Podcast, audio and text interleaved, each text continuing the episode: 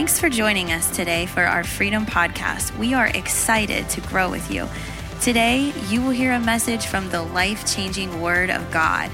We hope this podcast adds value to your everyday life. If you want to find out more about this ministry, visit our website at wearefreedomlife.com. Welcome to freedom.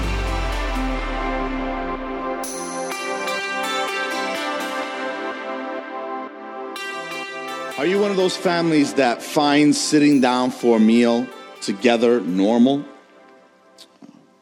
Are you the type of family that maybe it's an awkward thing for you to sit at the table uh, with family? Maybe it's not the people that makes it awkward. Maybe it's the feeling of forced conversation. You know, that moment of like, I guess we should talk. Conversations can be difficult for some people sometimes because life can feel monotonous. So, what you do today, son? Ah, same thing. What you do today, sweetie? Ah, it's just a boring day at school. You can have those moments and feel that way. Sometimes some great breakthroughs happen at the table. Sometimes I can think of uh, different times in, in, in my life that some cool things happened at the table. I hope the media team could follow me as I come down here because the table for some people, it's a place where miracles happen, like they ate all their greens. Maybe that's kind of a miracle for some. It's a place where memories are made, laughter, sometimes moments that you, you think about year after year. But for some of us, you may not remember because it was never a thing. You see, maybe as a child you remember conversations, and those were the good old days. But maybe the table was not a good thing. The table is where you heard the bad news that your family was being broken in some way, or someone that you love or know got some incurable illness. So maybe the table has a mixture of different things that happen. I know for me, time at the table meant different things. For me, there were times that the most that I remember happening at the table growing up as a as a, a kid from the Bronx. My mom worked terrible a lot, you know, when I was younger to provide for us because she was the sole provider for our home. So sometimes, you know, she worked late, and so we just grabbed food. My grandma would always be there cooking for us. We never went without a meal.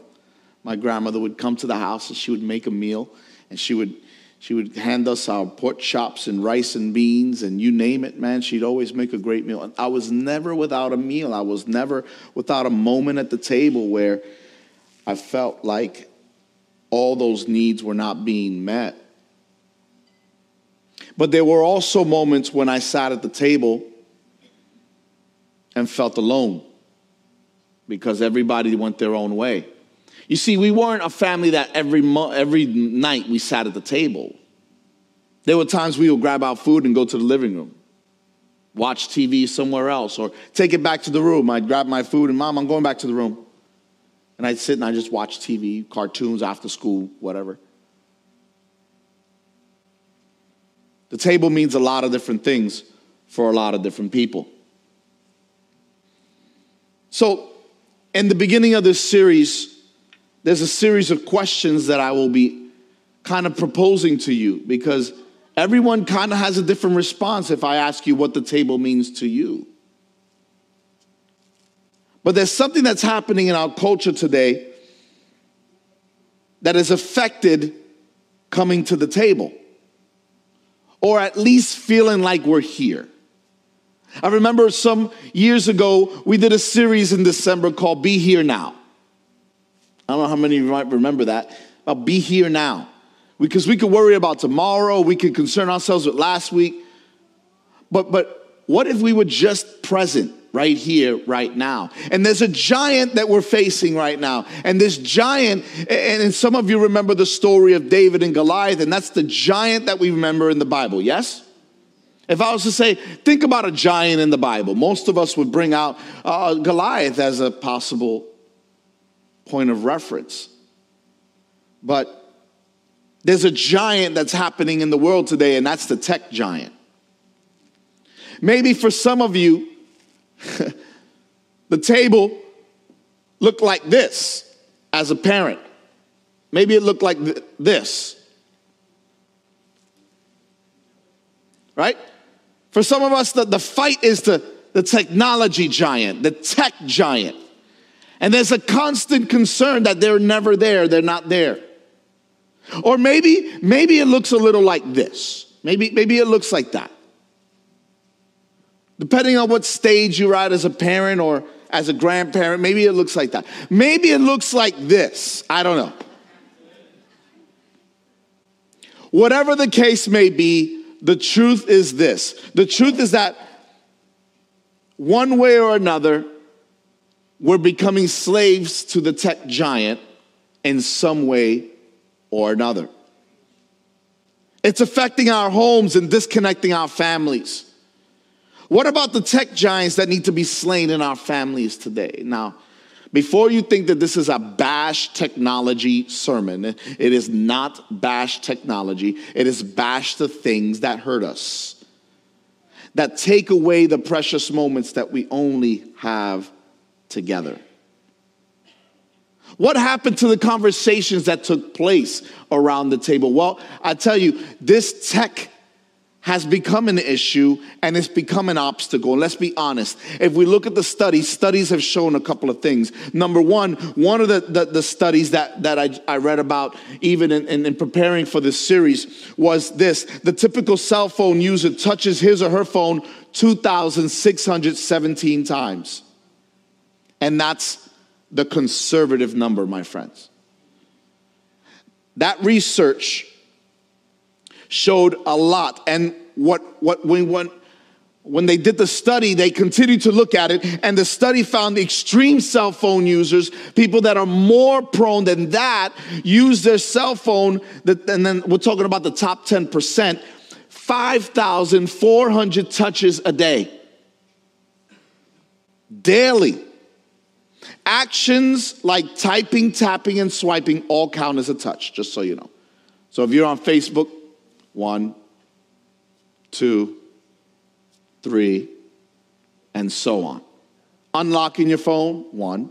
Typing in your password, depending on how many digits or numbers or each of those was a touch. Over 5,400 touches a day. So let me go a little deeper into the stats. As iPhone users, Apple recently um, confirmed that its iPhone, they were unlocked. Average, average, this again, conservative number, 80 times a day. Eight zero. And to be honest with you, I think that's very conservative. Think about every single time you touch your phone. Now, listen. Again, that being six to seven times every hour. Now, this is something interesting. Did you know? Did you know that there are restaurants around the world that are now giving you discounts for your meal? This is how bad it's gotten. They're actually giving you discounts for your meal if you can put away your phone while you're there and being serviced in their restaurant. No joke, a sushi lounge in New Jersey is one example. They give out a 20% discount for people who put their phone in the box and leave it away from their table. Why did they do that? Because the owners felt maybe if we could rekindle conversations, we could save ourselves from these tech giants. 20% off of your bill if you don't touch your phone the entire time. Now, if you would humor me with this, um, can you imagine for a moment? There's a couple of people that have started this thing. I've seen this trend even on online and social media that everybody that would go out, let's say there are five or six people going out, they would take their phones and put them face down in the middle of the table and stack them up. The first person to touch their phone pays the bill. John, I think we need to work that into the thing somehow. The first person to touch the phone pays the bill for everybody. Come on, somebody.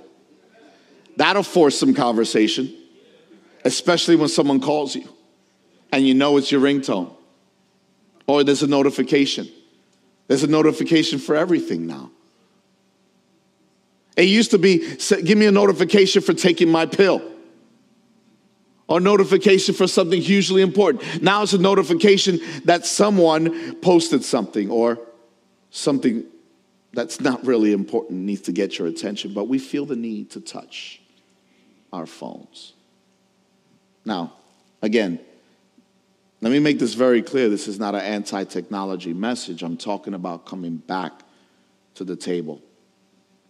My message this morning is simply this success that matters success that matters. In this Back to the Table series, today is we're talking about coming back to the family. And the family looks very different for all of us. Like I said,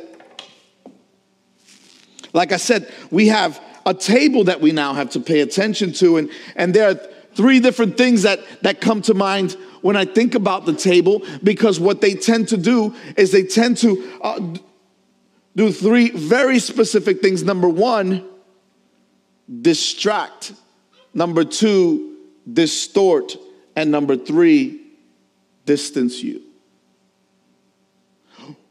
When we come to the table, what if we could talk and conversate and once again come back to the place where good things and fun things can be relived again? Now, I've been praying about this series for some several months now as I begin to plan this. This is a very unique series. In fact, I sat down with the leadership team and talked about this for weeks. staff meeting every single time. We're talking about how we could help our church grow and while this is one of those series that is not a normal open up your Bible and look at this verse and let's break down the verse, there is a very real lesson to be learned here, church. We have to realize that this table is becoming, in a lot of people, in a lot of homes, obsolete. It's becoming so distant. It's becoming so not normal. Why? Because the enemy is working overtime to break the family in any way he can.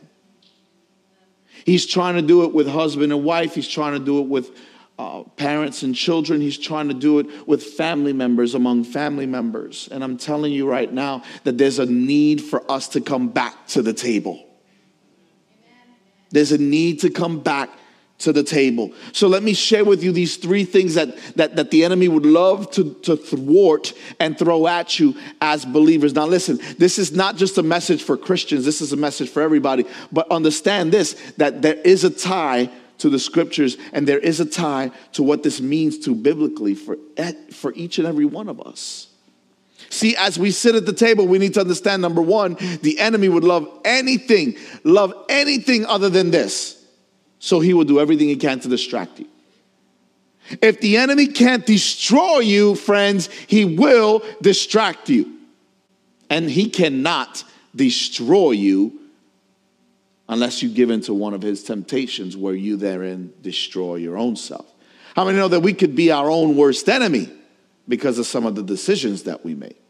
So if he can't destroy you, friends, he will distract you. And so one of the ways that the enemy would love to hurt the family is to distract you from what is true, what is holy and what is right.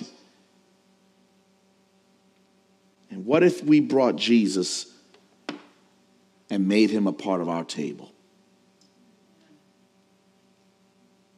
The truth is, you will reproduce yourself at this table. Parents, we're reproducing ourselves and our children every single day. No matter how you like, no matter how you accept it or not, we are reproducing ourselves. We're reproducing ourselves in our friendships. How many have a friend that uh, they do something quirky and now you do it because you're around them a lot? And so now you say it or do it or, or you work somehow and you're like, how did that happen? That's stuck on me. Anybody know what I'm talking about? Your friend says something weird. Or your friend uses a word a lot, and now it's become part of your own vernacular. And you're saying it, you're like, well, I don't normally say that. Okay. Well, it doesn't have to be bad, but it wasn't you before they started saying it. Why? Because we reproduce who we hang around with. The only question is will you be influenced or the influencer? Will you be influenced or are you the influencer? You see, there's a lot of set, there's, there's a place setting at the table for everyone. And when it comes to the Lord Jesus Christ, he invites all to his table. And so, children are a lot like soft clay. They're molded by many of the things we say and do, and the things that we choose. Would you agree? The choices that we make are shaping our children. Even if you're too busy to be with them much, you're forming an image in their mind of what it should be. You know, one of the things I love and admire so much that when I met my now wife of 22 years, and when I came home one time, and aside from the Chinese food situation, and my family understands what that means.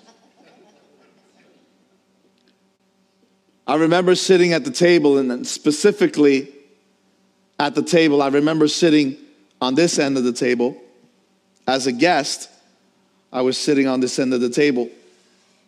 And I remember when they said, Come, we're going to have a meal. And we sat down, and I'm sitting at the table here. I hope the media teams follow me. I might be getting a little dark here. But I remember sitting in this particular place. I remember the, the, the sliding glass door was behind me. And as I sat at this part of the table, we were all seated there. There was the Strayers and the Puerto Rican guy.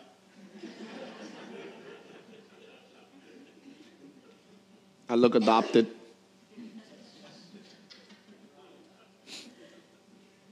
I sat there that day, I remember looking at, and I remember uh, Clark as he sat across the table, and I remember sitting at the table and saying to myself, This is pretty cool, but pretty awkward. Because this was not normal in my home. And they prayed, and then we ate. And then I said to myself, I could get used to this. It's very hard to adjust to something you never experienced like that before. And I did. I experienced it. I realized that I was that wasn't normal for me, but I openly welcomed it because I realized that something happened at this table that I will never forget again. A unity, a togetherness a family unit that I cannot put into words. And that was interesting to me because as I sat there eating what I thought was regular beef,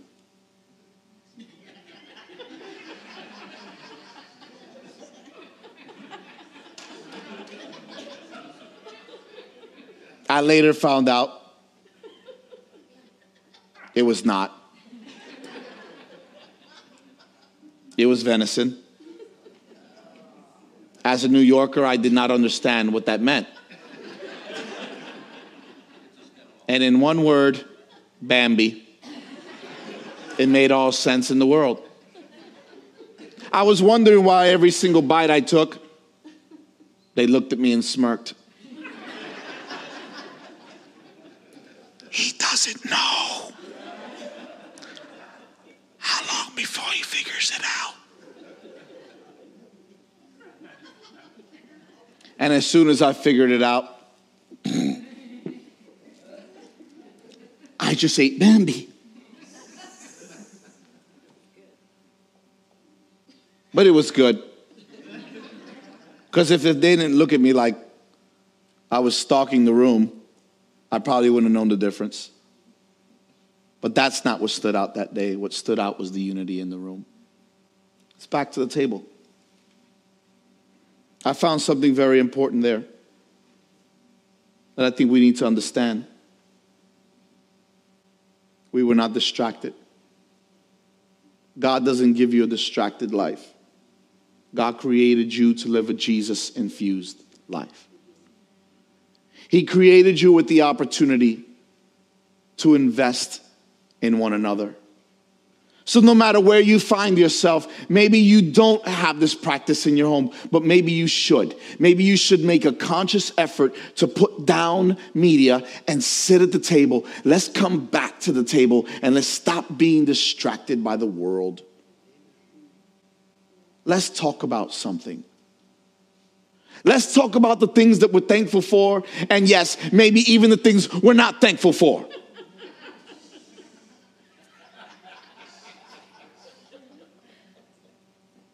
Therefore, whatever works for you, you can come to a place where you no longer have to feel rejected because you're with family. Can I get an amen in the house? You're with family. The second thing that the enemy would love for you to think, he would love to distort truth. And this is where we're going to look at a passage of scripture for a moment.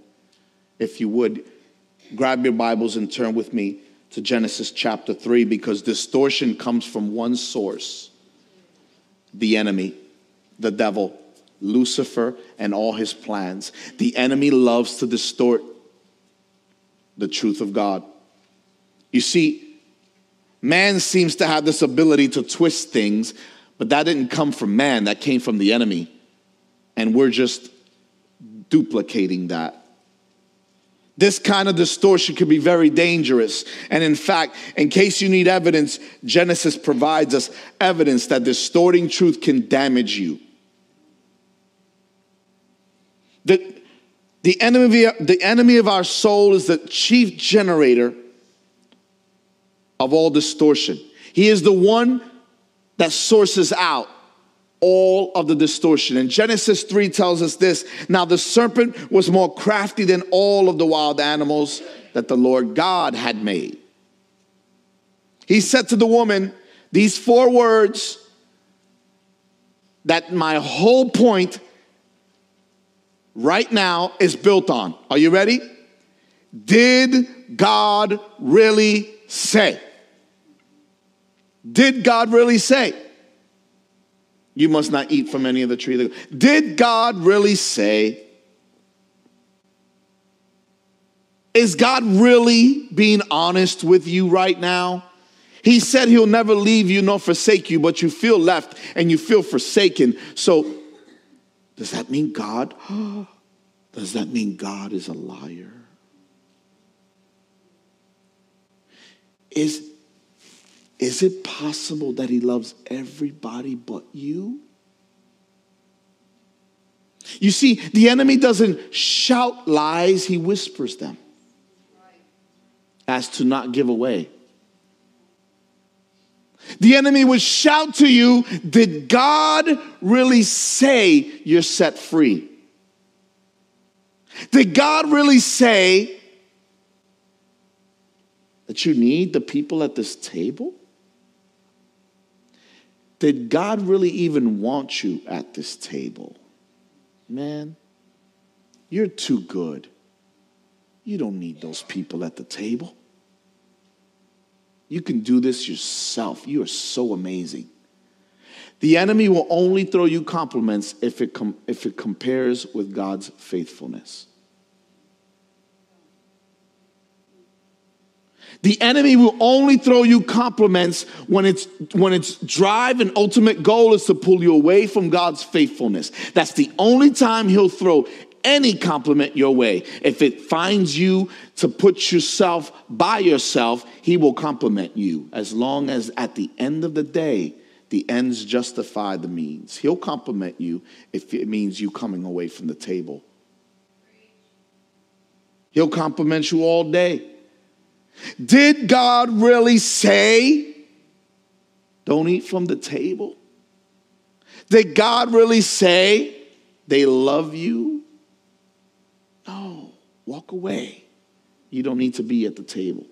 You can do this yourself. You've done everything else yourself up until this point. You don't need God.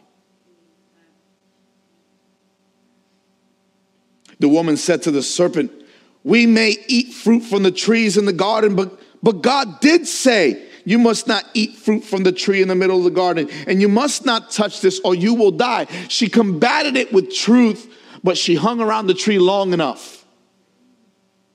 And so some of us, we know the truth, but we hang around what is untrue long enough, and it eats away at us, causing us to walk away from the table by the decisions that we make.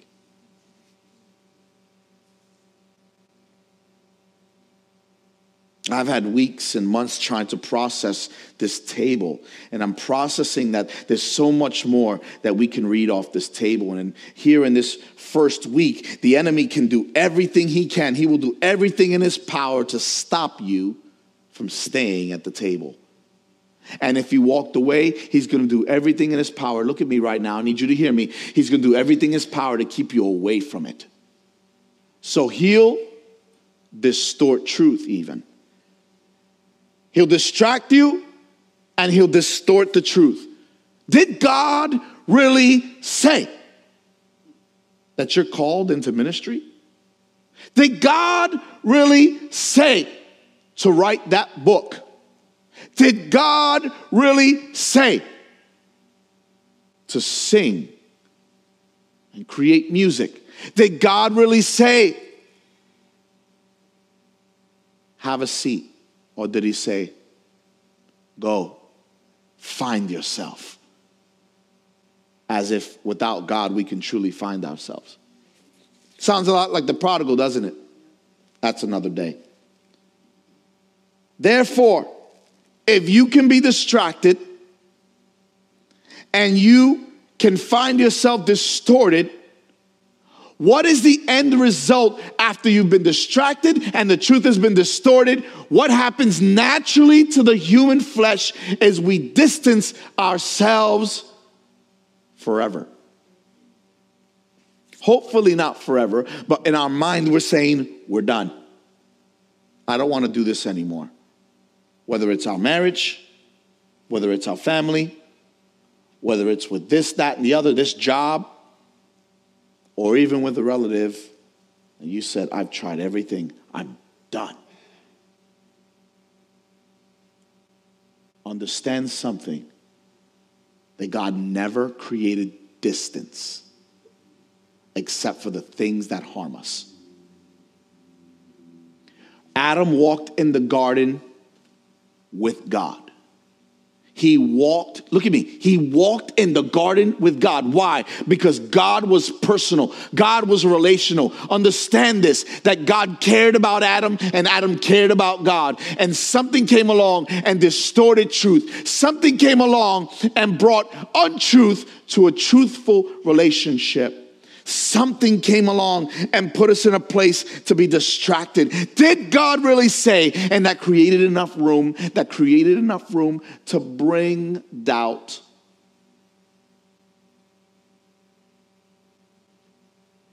Doubt is the enemy's faith. The same way that faith activates heaven, fear and doubt activate hell. In the same way that faith activates and gets God's attention, fear and doubt get the enemy's attention. And all you're doing, what is fear and doubt? Look at me. You know what fear and doubt is? Fear and doubt is the currency of hell. Everything that you've ever felt that went wrong in your life stemmed from fear and doubt. It never came from the faithfulness of God. It all came from fear and doubt. It sprouted from that seed of fear and doubt in your life. Fear that God will never be there for you, doubt that you would ever be able to come through, even if God did call you. All those things that God told you at the table, we walked away from. And when we walk away from that, fear and doubt get stronger and stronger. And every day that you believe a lie, you empower the liar. So I'm calling you back to the table, church. I'm calling you back to the table. The table is where negotiations happen too. Okay, God, I don't have a single thing to negotiate except myself. I will give you myself, but I need your strength. I need your hope. And that's something you can bring to the table, yes? But distance, friends, distance, if the enemy can distract you from your time alone with God, then he can isolate you from the help that comes from him alone. And we experience this for years now. And as a leadership, as a church, we're experiencing it still. Here we are, years later, where we can join together and still some people have not gotten it. Let's come back to the table. Let's convene and let's ask God for greater, greater things. See, if He could isolate you, come on. If you say, Amen, I preach short and I preach better. If He can isolate you, He can isolate God's promises in your life feeling like you have to be distant from the people of God can seem like jumping off of a burning plane without a parachute. Feeling like you have to be distant from people. I don't want to do this, but it's the only option I have. Why? Because fear and doubt make you do things you don't want to do. Feel like this plane is going down and the only way I could try to survive is if I jump off, but I don't have a parachute. Why? Because that parachute is hope and you feel hopeless. I'm telling you right now, God has hope offered at the table. Come, come to the table, have a seat, and realize that God is able to do exceedingly and abundantly above all we could ever ask or think. He has answers at the table. So as we look at the truth of God's word. We see that the enemy wants to distract us, he wants to distort truth, and the third thing is he wants to distance you. But here's what the table should be. Watch this. So what does the table what does the table look like for real? Let me tell you this. The table is mentioned several times. The word table is mentioned throughout scripture for various things. So let me give you a couple of those things. Can I do that? In one place, the table is mentioned as a place where God will prepare a table before me in the presence of my enemies. Psalm 23 5. He prepares the table. Why? Because he's going to let the enemy know he's with me. She's with me. He prepares a table in the presence of my enemies because he wants that enemy to know he, she is with me. And sometimes he will taunt the enemy with favor and blessings upon God's people. How many are looking forward to that part of the scriptures? Another time, the table was used in Exodus as a place for holy things where they would put holy things on this table. And, and, Jesus was even sitting at a table where a woman came to him with an alabaster jar. He reclined. Come on, somebody ever reclined after a good meal? Now, they didn't have chairs like this per se. But when they reclined, they reclined, and this woman came with an alabaster jar. And it was at that table that the greatest offering at least numerically. We have the lady with the two mites that arguably can possibly be the greatest offering ever collected two mites. But if we were going to look at sheer number volume, the greatest offering ever collected was a year's salary by the woman who dropped an alabaster jar and poured it upon his feet and poured it upon his head and loved on Jesus greatest offering ever received. So, the table, amazing things happen at the table. So, there I say, the table is also a place where God does interesting things. Where Jesus, as I said, he was reclining another time, but he was reclining and there were Pharisees there. How many know that does, Jesus doesn't always sit with people that are holy? He sits with people that are religious, but they lack true holiness because they lack the heart of God. There's a people that have a form of godliness but deny the power. And he sat with them too. You know, another story that makes me wonder something, and maybe you can think about this with me. Jesus broke bread with the disciples, even knowing that Judas, the betrayer, was there.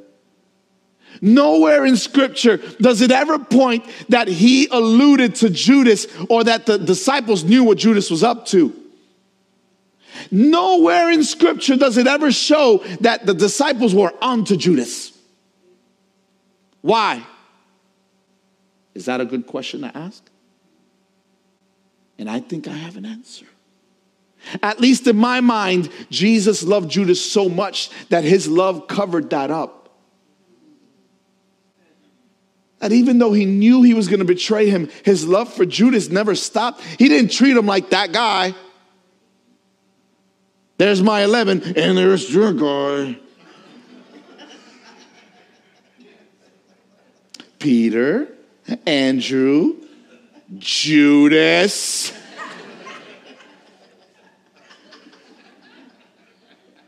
Would you like seconds? Sorry, we're fresh out, Judas. No more corn for you, sir. He never let on. Why? Because his love is never ending. And even when he knew that Judas would betray him, he let him come to the table. And the only time Judas left was when Jesus gave him the choice and he said, Do what you got to do. And Judas left.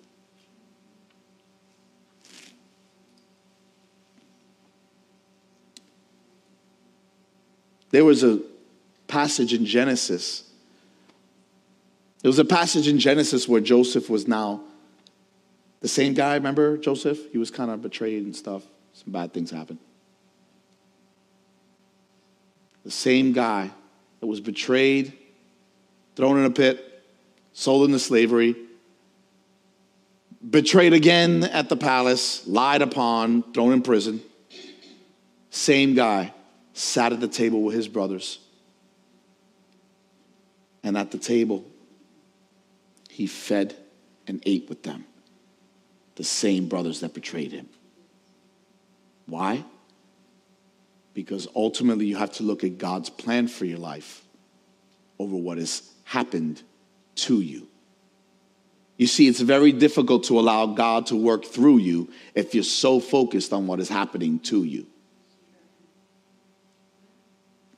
It's very difficult to understand that there's power and the ability to take God at His word and say, listen, before you worry about all the things that happen to you, there's something that I want to do through you. The table was there and it was favor. At that moment, He lined up all His brothers, and the one that He loved, He gave him and said, the Bible said that He had overflowing favor at the table. He had food upon food, a mountain of food. Read it for yourself there in Genesis 43. You'll see that his brother Benjamin had so much more food than the others. But they were all at the table. God doesn't forget your faithfulness, God doesn't forget your heart. The table is remembrance, but the table is also acceptance. And he accepted Judas and he accepted all the brothers. And God is showing us that at the table, all are welcome. Come to the table. Come. Stop worrying about all the things you've ever done and come. Come. Stop worrying about all the failures and come.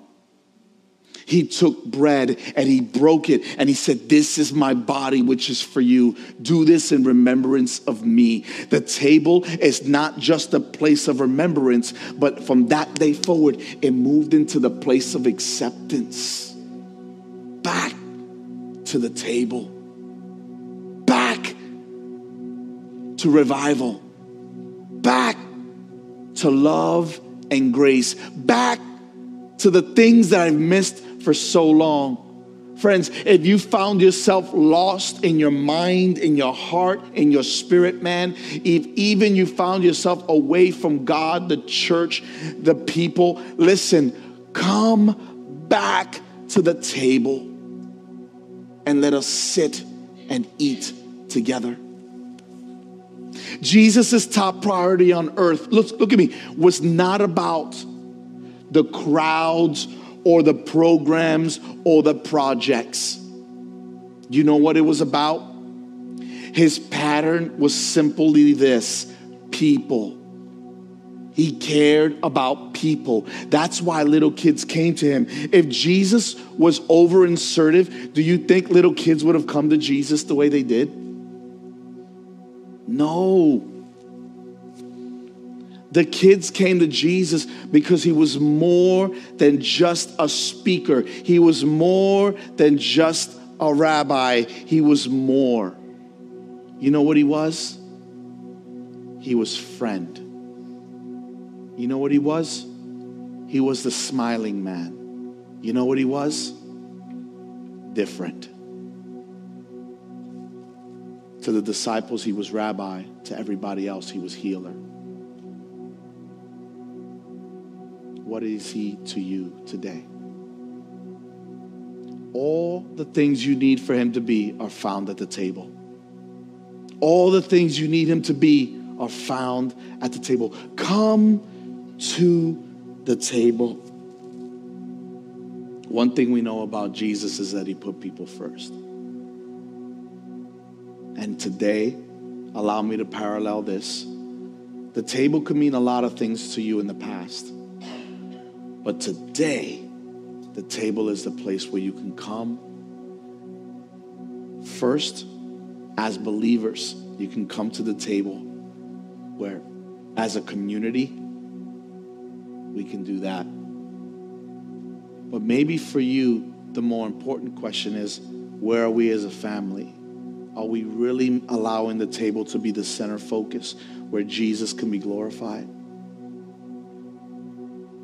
If, if the table is a place of chaos, look into that. Change the DNA of how you operate at the table. It shouldn't be chaos, it should be love unity, connection, and grace. What was the first thing that the loving father did when the parable came back? And I don't want to dig into this because it's another part of the series. But dare I say this the first thing he wanted to do was to a party with food. He wanted to come to the table. Are you hearing what I'm saying to you? We need to come back to the table. No matter where you find yourself, Jesus loved Judas. And Jesus loved everyone that came to that table. Today, he loves you too. And so we find ourselves with this. What is true success? True success is defined by God, not by man. So, success today, we allow Him to define success is here at the table. If I can get this part right, a lot of things will fall into place. Amen. All across this room, would you bow your heads with me for just a moment?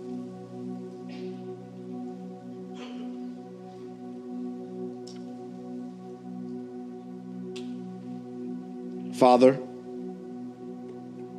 there is a success that is found among men there is a success that is found among us as human beings on this planet that says the more money I get, the bigger the house, the nicer the car. That this is somehow success. But your kingdom relates it very differently. I ask you to raise our standards, raise, raise our awareness to what kingdom success is that we would have healthy fellowship and healthy relationships. I pray you allow us to create new holy cycles of reading your word and following you. How do I get to the table except through your word? So help us to open up your word, draw near to you as you draw near to us. Lord, I pray today as we come to the table May we always remember the goodness of God leads us to repentance. Lord, we repent today for being so focused on our own agenda that sometimes we forget what you can do at the table. Speak and embrace us today, we pray. And as we return to the table, God, we know we're not perfect, but thank you that, God, we're not required to be just perfectly obedient. Help us to be obedient to come back to the table. In Jesus' name I pray. Amen. Amen. My prayer.